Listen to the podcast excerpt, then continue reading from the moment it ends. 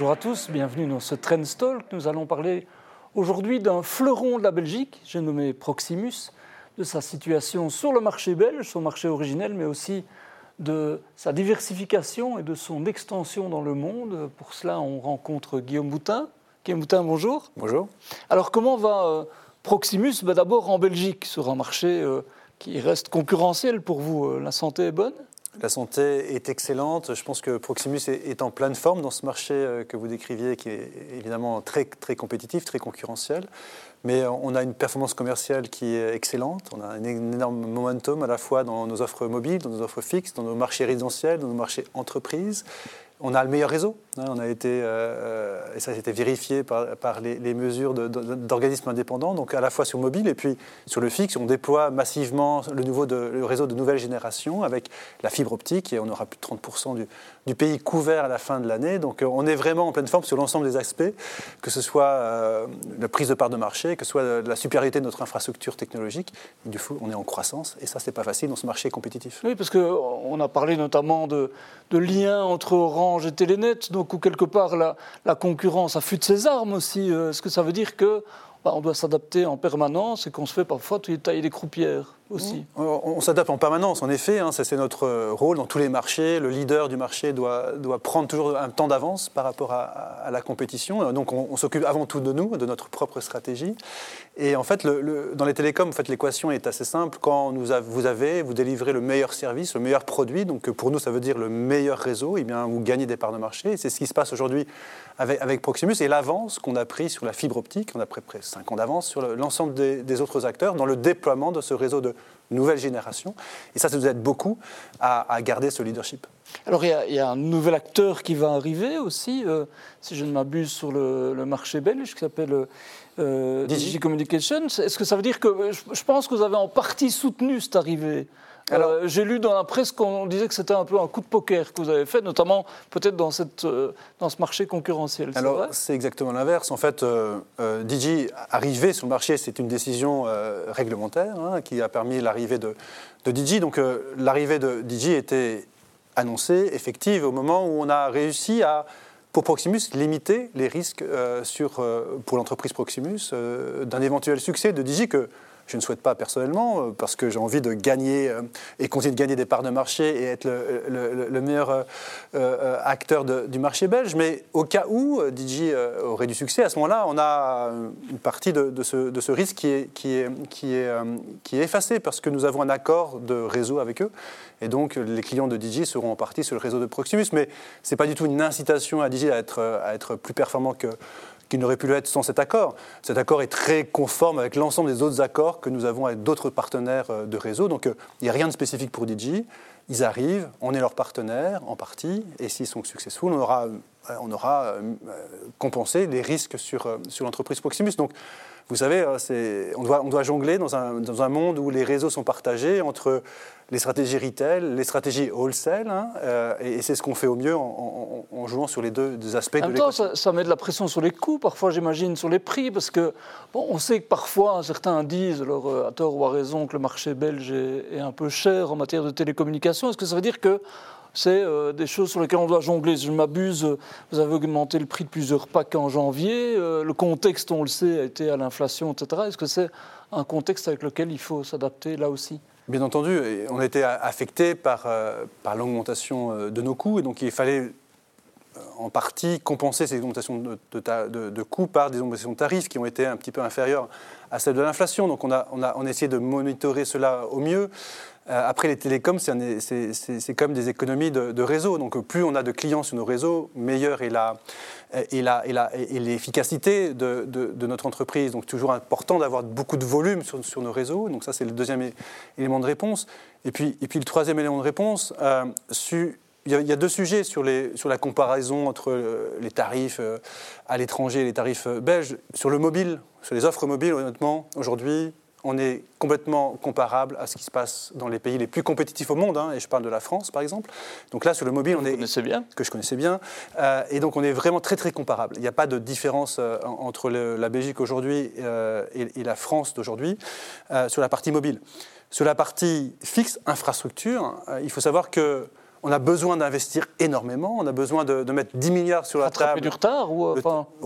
La Belgique, en termes de déploiement d'infrastructures de très haut début, est à la traîne en Europe. Donc, lorsque la France a, démarré la construction de la fibre en 2008, nous, on n'a pas fait grand-chose. Donc, on, doit maintenant rattraper ce retard. On a lancé l'accélération de ce déploiement de la fibre en 2019, quand je suis arrivé aux commandes de, de Proximus.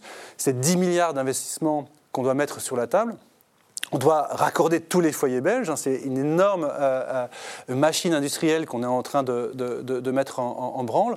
Et donc ça, ça demande beaucoup d'investissements. Et donc il faut permettre de financer ces investissements. Et donc chacun doit, y contribuer.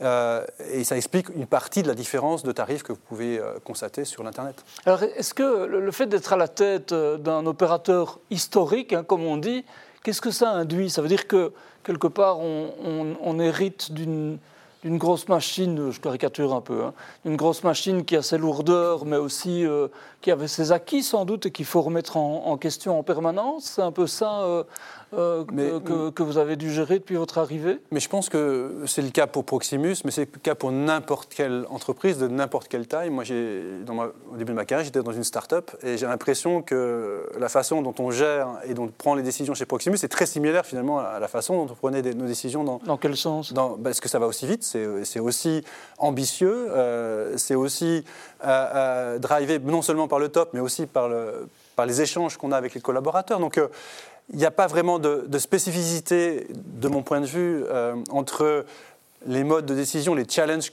que peut avoir Proximus avec une, entreprise de taille plus petite, voire de taille moyenne.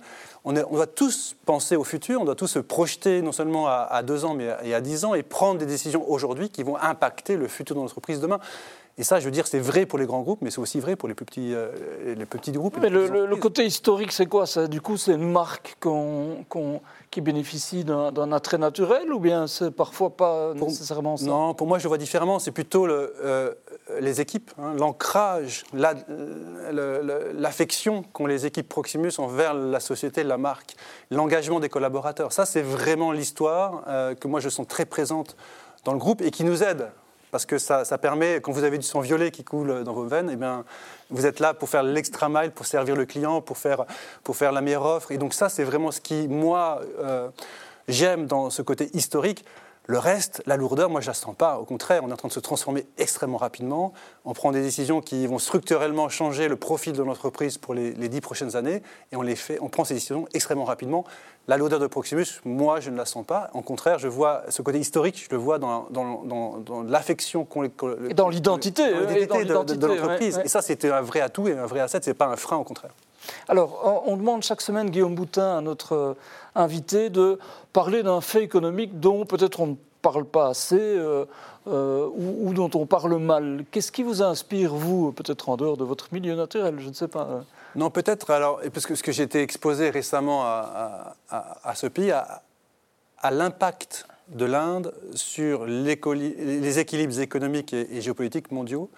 On parle beaucoup de la Chine, on parle beaucoup euh, des États-Unis, on parle beaucoup parfois de l'Amérique du Sud. On parle finalement assez peu de, l'Inde comme puissance économique, puissance politique, puissance démographique. Oui, je veux euh, dire, c'est le pays qui va encore croître, enfin, alors que la Chine connaît un, ressac. Donc, et, je pense qu'on ne donne pas assez de, crédit à ce que sera la Chine, euh, la Chine, l'Inde demain.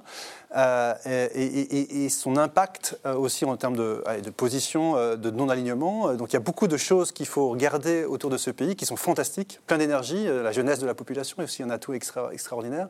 donc je pense qu'on doit avoir un, tropisme un peu, moins, un, peu plus indien dans tout ce qu'on doit faire dans, dans notre approche des écosystèmes globaux, des économies, mais aussi de la, géopolitique. On en reparlera, mais vous avez euh, voyagé beaucoup là-bas. Euh, Exactement. Déjà de tout temps ou bien euh, Non, non, c'est assez récent. C'est depuis qu'on s'intéresse en, tant que Proximus beaucoup à, l'Inde, puisqu'on on va en parler peut-être. certainement. on, a, pris la décision d'acquérir une société en Inde pour nous développer dans, les services de communication digitale. Et donc j'ai été exposé beaucoup à ce pays, à, ses talents. Hein. Il y a plus de 8 millions de diplômés chaque année qui sortent des, universités indiennes, 1 million dans le domaine de la tech. Et c'est des talents extraordinaires. Et donc, euh, j'ai beaucoup, euh, beaucoup de considération pour le, pour le pays euh, au moment où je vous parle. Alors, on en parlera certainement de ce développement-là. Avant ça, on va faire encore un petit détour en Belgique pour évoquer, vous l'avez déjà avancé, les investissements dans la technologie qui sont vitaux pour l'avenir. Ça veut dire que, vous l'avez dit, la fibre, alors après, il y a aussi eu les, réseaux, etc. Ça veut dire que ça, ce sont les clés pour que Proximus, pas, seulement Proximus, mais pour que vous restiez performant ces prochaines années D'abord, il y a l'infrastructure de haut débit, hein, l'infrastructure broadband qui est un enjeu pour Proximus, mais qui est un enjeu pour la Belgique en tant que pays. Il y a une corrélation assez, claire entre euh, la qualité des infrastructures et euh, la croissance euh, du PIB. Et donc si on n'arrive pas conjointement, ensemble, avec l'ensemble des acteurs du pays, à faire en sorte que la Belgique rattrape son retard en, termes de matière, en matière de, déploiement des infrastructures, on a un vrai problème collectivement hein, en, en, tant que pays. Économique, quoi. Enfin... Économique et de développement de dynamisme, d'innovation. Donc ça, c'est le premier élément extrêmement important pour, euh, pour, pour, le pays. Pour Proximus, on fait bien sûr des investissements dans, dans la technologie, dans l'infrastructure, mais on fait des investissements aussi dans les services. On a lancé un service de, de, médecine, on est dans la mobilité avec B-Mobile et 4411, enfin 4411. Euh, on a euh, aussi des partenariats avec, avec d'autres grosses entités belges, avec Belfius sur, la partie de, de, la distribution de nos services dans leurs agences. Mais ça, c'est un deuxième élément. Et le troisième élément, c'est évidemment euh, l'intelligence artificielle. Euh, on doit, en tant que pays, également avoir de grandes ambitions en matière d'intelligence artificielle et adapter l'ensemble de nos services à ce, nouveau phénomène. Et on les a suffisamment alors en tout cas, nous, je ne peux pas me positionner sur la, sur la Belgique, en tout cas, nous, on a pris le, sujet à bras le corps. Et c'est pour ça dire qu'on a, on a, créé Proximus ADA. Proximus ADA, c'est la filiale de Proximus spécialisée en, en AI et GenAI. Euh, qu'on a mis d'ailleurs pas dans les euh, locaux de Proximus, qu'on a mis à Bicentral, donc dans un écosystème euh, très propice à, la, génération d'idées nouvelles. Mais vous savez, ça va être un game changer pour, Proximus, mais pour tout le monde. Et donc, il faut prendre le sujet à bras le corps, il faut le tester, l'expérimenter. on va lancer notre premier chat powered, donc motorisé par, le, par le GNI en début d'année. et pour tester, comprendre, appréhender la technologie, mais ça va être, une transformation massive. Donc on doit également euh, prendre le lead, euh, ne pas avoir peur de ces changements radicaux qui vont être amenés par des technologies nouvelles dont l'adoption n'a jamais été aussi rapide, hein. euh, comme c'est le cas de, de, l'intelligence artificielle, artificielle générative. Donc l'infrastructure, les nouveaux services, mais aussi la partie data, intelligence artificielle, ce sont les trois axes de développement en termes d'innovation pour la partie domestique euh, de Proximus. Et alors vous avez parlé de la fibre tout à l'heure, c'est-à-dire que vous avez dit 30%, c'est ça, mhm. euh, fin de l'année, je ne me trompe pas. Euh, c'est quoi les perspectives claires pour, pour la suite bon, On va passer les deux, 30%, il y a 6 millions de foyers raccordables en, Belgique, 30% c'est un peu plus que pas loin d'1,8 million. On va passer les 2 millions cette année de, de foyers raccordables. Euh, et, puis, euh, et puis, on ne va pas s'arrêter là. On a, on a annoncé qu'on voulait euh, couvrir 95% du, du, pays. En fait, la fibre sera indispensable. C'est-à-dire que ce n'est pas comme si on pourra se passer de la fibre à l'avenir. Donc on doit trouver un trajet ensemble avec le régulateur, avec les autorités, avec nos partenaires parfois compétiteurs euh, que sont Wire, Telenet et, Orange, pour trouver les solutions pour pouvoir déployer cette infrastructure le plus loin possible, avec bien sûr une, une, euh, équation économique qui soit acceptable pour l'ensemble des, parties prenantes. Donc, euh, vous savez, c'est depuis six mois quelque chose sur lequel nous travaillons. Hein. le, régulateur nous a demandé de réfléchir à des solutions entre acteurs de l'industrie pour pouvoir proposer un moyen de co-investir afin de déployer la fibre jusqu'au euh, maximum des, des, des, des foyers C'est facile en Belgique ou, euh, enfin, je veux dire, on, on, parlera aussi des, réseaux après, mais euh, est-ce que le phénomène NIMBY, hein, le fameux Never in my backyard, c'est-à-dire à un moment on est d'accord, mais en même temps c'est plus compliqué quand il s'agit de passer euh, à l'action, est-ce que, ça, est-ce que vous l'affrontez parfois aussi? Non, pas plus ici qu'ailleurs. Il y, a eu, il y a eu un peu de euh, au lancement de la 5G, il y a eu quelques questions, il a fallu, euh, il a fallu bah, expliquer. Plus que beaucoup de questions. Enfin, questions, il a fallu expliquer. aujourd'hui, ces débats sont un peu plus derrière nous que, que devant nous. On a, on a réussi à convaincre. Encore une fois, s'il s'agit de... Tout le monde n'est pas obligé d'être euh, euh, réceptif à ces nouvelles technologies, mais elles sont indispensables pour le développement de, notre société moderne. Euh, donc, il faut expliquer. Je pense que la pédagogie est extrêmement importante. il faut apprendre très tôt à l'école à comment aussi appréhender ces technologies, les utiliser comme il le faut. Euh, et, puis, euh, et puis, bien sûr, euh, donner un cadre clair, des règles à respecter, qu'on doit que tous les acteurs doivent respecter, que Proximus respecte sur les normes. Et donc, si on arrive à, expliquer, donner un cadre clair, expliquer à la jeunesse et, dans, dans, nos modes d'éducation comment appréhender ces technologies pour qu'elles soient utilisées comme il le faut, je pense qu'il n'y a que des opportunités à, attendre de, la modernisation de notre infrastructure et du développement des, de nouvelles technologies. Moi, c'est toujours mon approche, voir le verre à moitié plein, voir les opportunités plutôt que euh, les problèmes. Euh, et donc, oui, il y a un peu ce phénomène, mais je pense que c'est notre devoir d'expliquer, d'expliquer, d'expliquer, mais de continuer à innover et de croire aux progrès sociétaux engendrés par le développement de technologies nouvelles. Est-ce que, par exemple, vous avez l'impression que l'intelligence artificielle, vous l'avez évoqué, elle va euh, chambouler profondément nos vies et notre économie Et, est-ce que, justement, on, doit s'en réjouir? Et on doit, on doit s'en réjouir, comme toutes les nouvelles technologies. Vous savez, ce qui est, ce qui est, pardon, ce qui est très très important avec, euh, et frappant avec l'intelligence artificielle générative, c'est qu'en faisant quelques prompts vous-même, vous pouvez comprendre, appréhender l'impact que cette technologie aura sur votre, euh, votre environnement. Et c'est rare, en fait, la, dernière fois qu'on a eu cette impression, moi j'ai eu personnellement cette impression, c'est qu'on m'a donné cette faculté d'ubiquité avec le téléphone mobile, être capable n'importe où de pouvoir communiquer comme si j'étais à côté de la personne avec laquelle je voulais communiquer. Cette promesse d'ubiquité, ça a été un choc, hein, une révolution, la révolution du mobile. Je pense que GenAI, c'est la nouvelle révolution qui arrive parce que on sent, on peut comprendre, appréhender le pouvoir de la techno.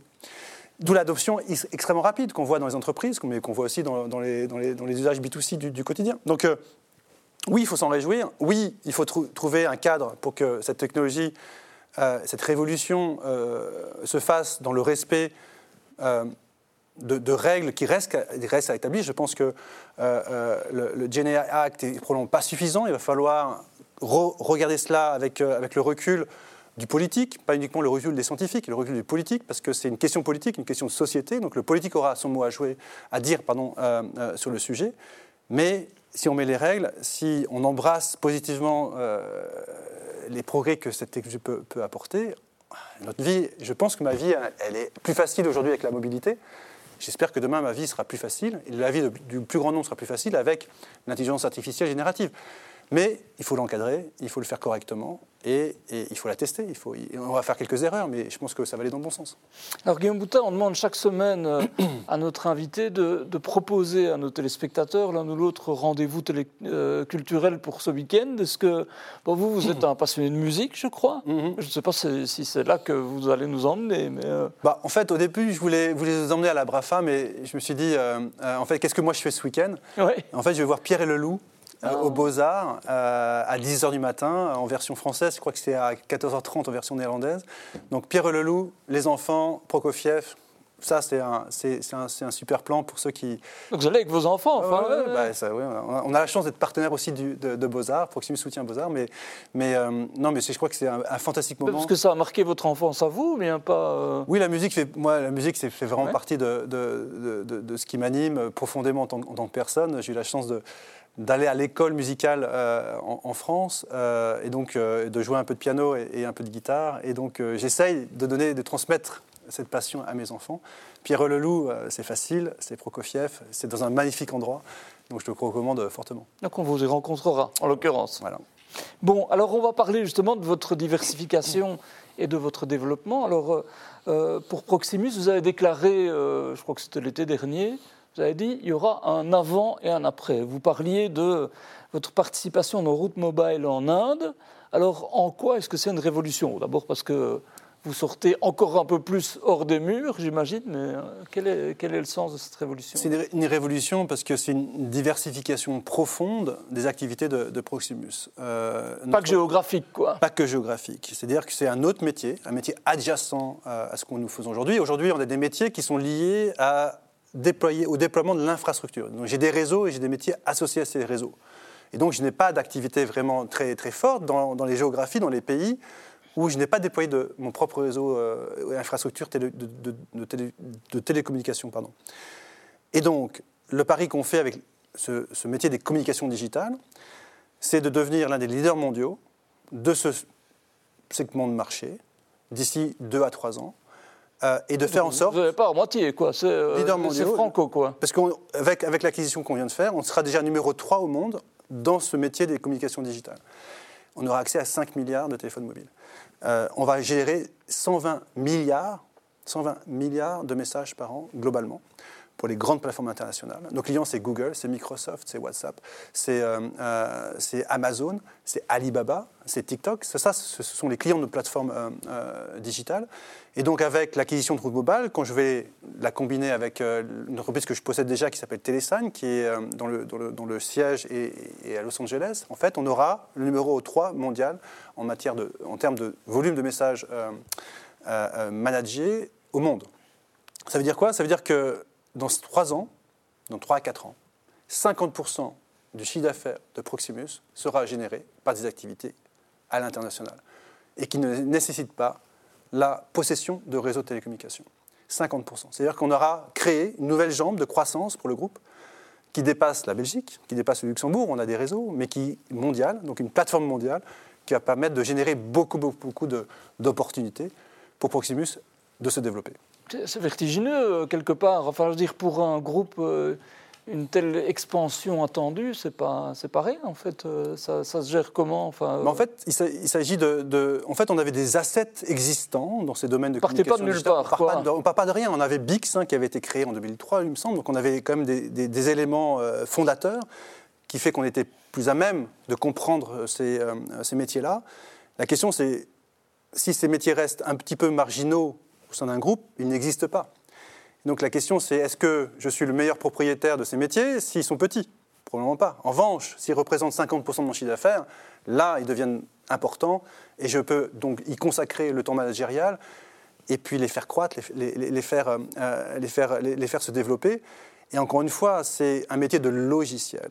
Et dans le logiciel, si vous n'êtes pas dans le top 3, top 5 mondial, vous n'existez pas. Donc on a vu l'opportunité de de, se démarquer de l'industrie, de développer une nouvelle activité qui était centrée sur les plateformes, très, euh, très cash contributrice, hein. c'est-à-dire que euh, ces métiers, si on, si, on est, si, on est, si on est successful dans, ce qu'on souhaite faire, on aura plus de 2 milliards de chiffre d'affaires, 15% de marge d'EBITDA, ça veut dire 300 millions d'euros de, cash, avec très peu d'investissement. Donc euh, la cash conversion de, ces 300 millions d'euros sera, seront, seront fantastiques et ce qui est quasiment euh, autant que la génération de cash de mes activités domestiques. Donc vous voyez qu'avec ce nouveau pilier, cette nouvelle jambe de croissance, je vais être capable de développer Proximus vers un nouveau métier, mais qui n'est pas si loin de ce qu'on sait faire. Quelque part, répondre à un stimuli d'une plateforme internationale, c'est très proche de répondre à un stimuli réseau euh, d'une entreprise ou d'un citoyen belge. Donc les, capacités cœur, les, compétences cœur pour être euh, euh, faire un succès de cette initiative internationale sont finalement très proches de ce qu'on sait bien faire sur nos, euh, euh, territoires domestiques. Donc oui, c'est un pari, c'est un pari, on ne part pas de rien, mais on est très ambitieux, on y va, on y va vraiment avec, avec engagement pour en faire un vrai succès et faire de Proximus un vrai groupe mondial. Et comment on fait? Vous avez dit votre fascination pour l'Inde, mais c'est pas, enfin, euh, l'Inde, ce n'est pas les États-Unis, donc ça veut dire que c'est une autre culture, c'est une autre manière de, travailler, ou euh, est-ce que ça, ça doit être intégré justement dans cette évolution-là euh? Bien sûr, l'aspect culturel sera, sera déterminant. Aujourd'hui, on travaille avec les États-Unis, mais on a aussi des bureaux en Colombie, on a des, ça c'est pas beaucoup, mais on a des bureaux en Colombie, on a une présence au Moyen-Orient, donc on est déjà aujourd'hui en train de manager beaucoup de cultures différentes. Avec l'Inde, on rentre dans une autre dimension, donc il va falloir aussi appréhender euh, euh, cette culture indienne. Mais moi, moi, ce, qui me fascine, ce qui me fascine, c'est les, talents. C'est-à-dire qu'un euh, talent américain va s'exprimer différent d'un talent belge, qui va s'exprimer également différemment d'un talent indien. Et en fait, moi, je crois beaucoup à l'intelligence collective et la richesse de la diversité et que la diversité procure beaucoup d'opportunités. Euh, de, de talent en matière de technologie. oui, parce, que, parce que vous avez des, angles, vous, approchez les problèmes avec des angles différents que chaque culture euh, amène. Et ça, c'est fantastique. Euh, donc si on arrive, bien sûr c'est un challenge, mais si on arrive à bien amener cette intelligence collective à contribuer dans un sens unique de création de valeur pour l'ensemble du groupe, je pense qu'on peut euh, créer des, des choses fantastiques. Et ça peut ramener des choses pour la Belgique aussi, peut-être. Enfin... Bah, bien évidemment, quand vous avez un marché qui est, en- allez, qui est un peu euh, mature déjà, hein, le marché des télécoms, euh, tout le monde est équipé, euh, euh, les foyers sont équipés en Internet, vous êtes, tout le monde est équipé avec un mobile, donc euh, la, la- la- la- la propension à ce marché à se développer euh, se, limite, fortement enfin, se limite euh, par, ouais. par la contrainte géographique. Et donc là, on, s'ouvre euh, un, territoire de, développement qui est quasiment infini, puisque c'est le monde entier. Euh, c'est euh, bientôt 10 milliards d'objets et, de citoyens qu'on doit, connecter pour, pour envoyer des messages qui viennent des, des grandes plateformes Internet. Et donc, cette- ce développement-là, hein, c'est un marché qui se développe à 15% de, croissance annuelle sur les, sur les 5 prochaines années. Euh, c'est un marché qui fait plus de 30 milliards de- d'euros de, euh, de- de valeur. Donc, euh, pour nous, c'est un terrain de jeu incroyable. Et on, est, on va être dans le top 3 des acteurs qui adressent ce, marché. Donc, je pense que c'est une fantastique opportunité. Et ça traîne aussi le. Le- le- L'engagement des collaborateurs. Parce que j'allais dire, pour votre équipe aussi, ça doit être vertigineux parfois, non? Et c'est ça qui crée beaucoup de, allez, beaucoup de, euh, de force au projet. C'est que on donne des perspectives de, euh, de développement et de carrière aussi pour nos collaborateurs. Avant qu'on rentrait chez Proximus, peut-être qu'on on pouvait aller du marketing à la vente, de la vente à la, technologie, mais on restait en Belgique, on restait dans un, marché qui était assez, euh, assez borné en termes d'opportunités. Demain, on rentre chez Proximus, le monde s'ouvre à vous. C'est-à-dire que pour les jeunes talents qu'on essaye de garder en Belgique et qu'on essaie de motiver pour rejoindre des projets euh, industriels euh, que porte Proximus, bah, c'est fantastique parce que vous pouvez peut-être commencer en Belgique, mais demain vous pouvez partir à Mumbai, Bangalore, après-demain à Los Angeles. Donc euh, le monde devient le, terrain de jeu de, de- Proximus en tant qu'entreprise. Et en termes de motivation des talents, c'est fantastique. Et aussi de motivation des équipes internes. Est-ce que vous dites, bon, vous êtes français d'origine, mais donc vous êtes depuis combien de temps maintenant Ça fait euh, Presque six ans. six ans à la tête de, de Proximus. Euh, D'abord, pas à la tête de- en Belgique, pas à la tête de Proximus. Ça fait D'accord, cinq, oui. cinq ans à la tête de oui, Proximus. voilà, c'est ça. Et, et co- comment vous l'avez perçu Enfin, je veux dire, est-ce que vous dites euh, la Belgique, euh, small is wonderful, ou bien ça a été une adaptation plus compliquée que ça Ouais, déjà, il faut savoir que mes enfants, ils sont plus belges que français. hein. Ils ont passé plus de temps en Belgique qu'en France, donc on se sent à moitié déjà à moitié belge. Premier point. Deuxième point, non, non. Euh, moi, ce que pour avoir ce type d'ambition, euh, pour avoir ce type d'agilité stratégique, il faut avoir un actionnaire de référence qui vous soutienne. Et nous, on a la chance d'avoir un actionnaire de référence qui nous soutient. Euh, et cet actionnaire de référence, c'est l'État. Ce qui est assez parfois surprend quand je dis, mais en fait, moi, je suis très content d'avoir un actionnaire de référence.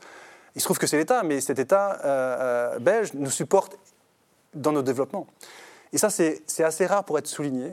Oui, Euh, c'est pas parce- gagné, en parce fait, que a priori. Surtout, euh, Et surtout par rapport à des prises de risques. C'est malgré tout des prises de risques. euh. Et donc, et donc, il faut avoir des visions de, de long terme. L'État actionnaire, avec Proximus, a réussi à avoir une vision de long terme, non seulement dans la fibre, mais aussi dans le, dans le développement international. Et ça, c'est à, noter. Je ne suis pas certain hein, qu'on aurait pu faire le, le même type euh, de, de pari avec, euh, dans un autre pays que je connais bien. En, en France, ça aurait été probablement plus difficile. Ici, je trouve quand même qu'il y a un dialogue, une compréhension, un- une volonté de, de comprendre et d'accompagner qui est assez remarquable.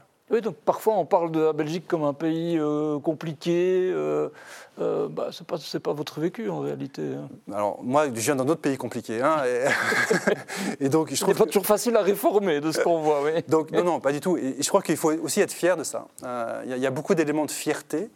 Parfois, on est un peu trop euh, humble euh, et on a l'impression que c'est toujours un peu plus vert ailleurs. Euh, je peux vous confirmer que c'est bien la Belgique, qu'on a un environnement qui permet de faire euh, et de développer des, entreprises comme enfin, qu'on peut retrouver rarement ailleurs. Oui, y compris faire sortir de, de son lit euh, Un opérateur un historique. opérateur historique, ce qui est quand même pas rien. Donc c'est une preuve quand même qu'on peut faire des choses fantastiques. Guillaume Boutin, ben, on suivra ça euh, et ses développements euh, avec grand plaisir. On vous réinvitera pour en parler euh, plus longuement et faire l'état des lieux. Mais en tout cas, merci Avec beaucoup. plaisir. Merci à tous d'avoir suivi cette édition du Trendstalk et à la semaine prochaine.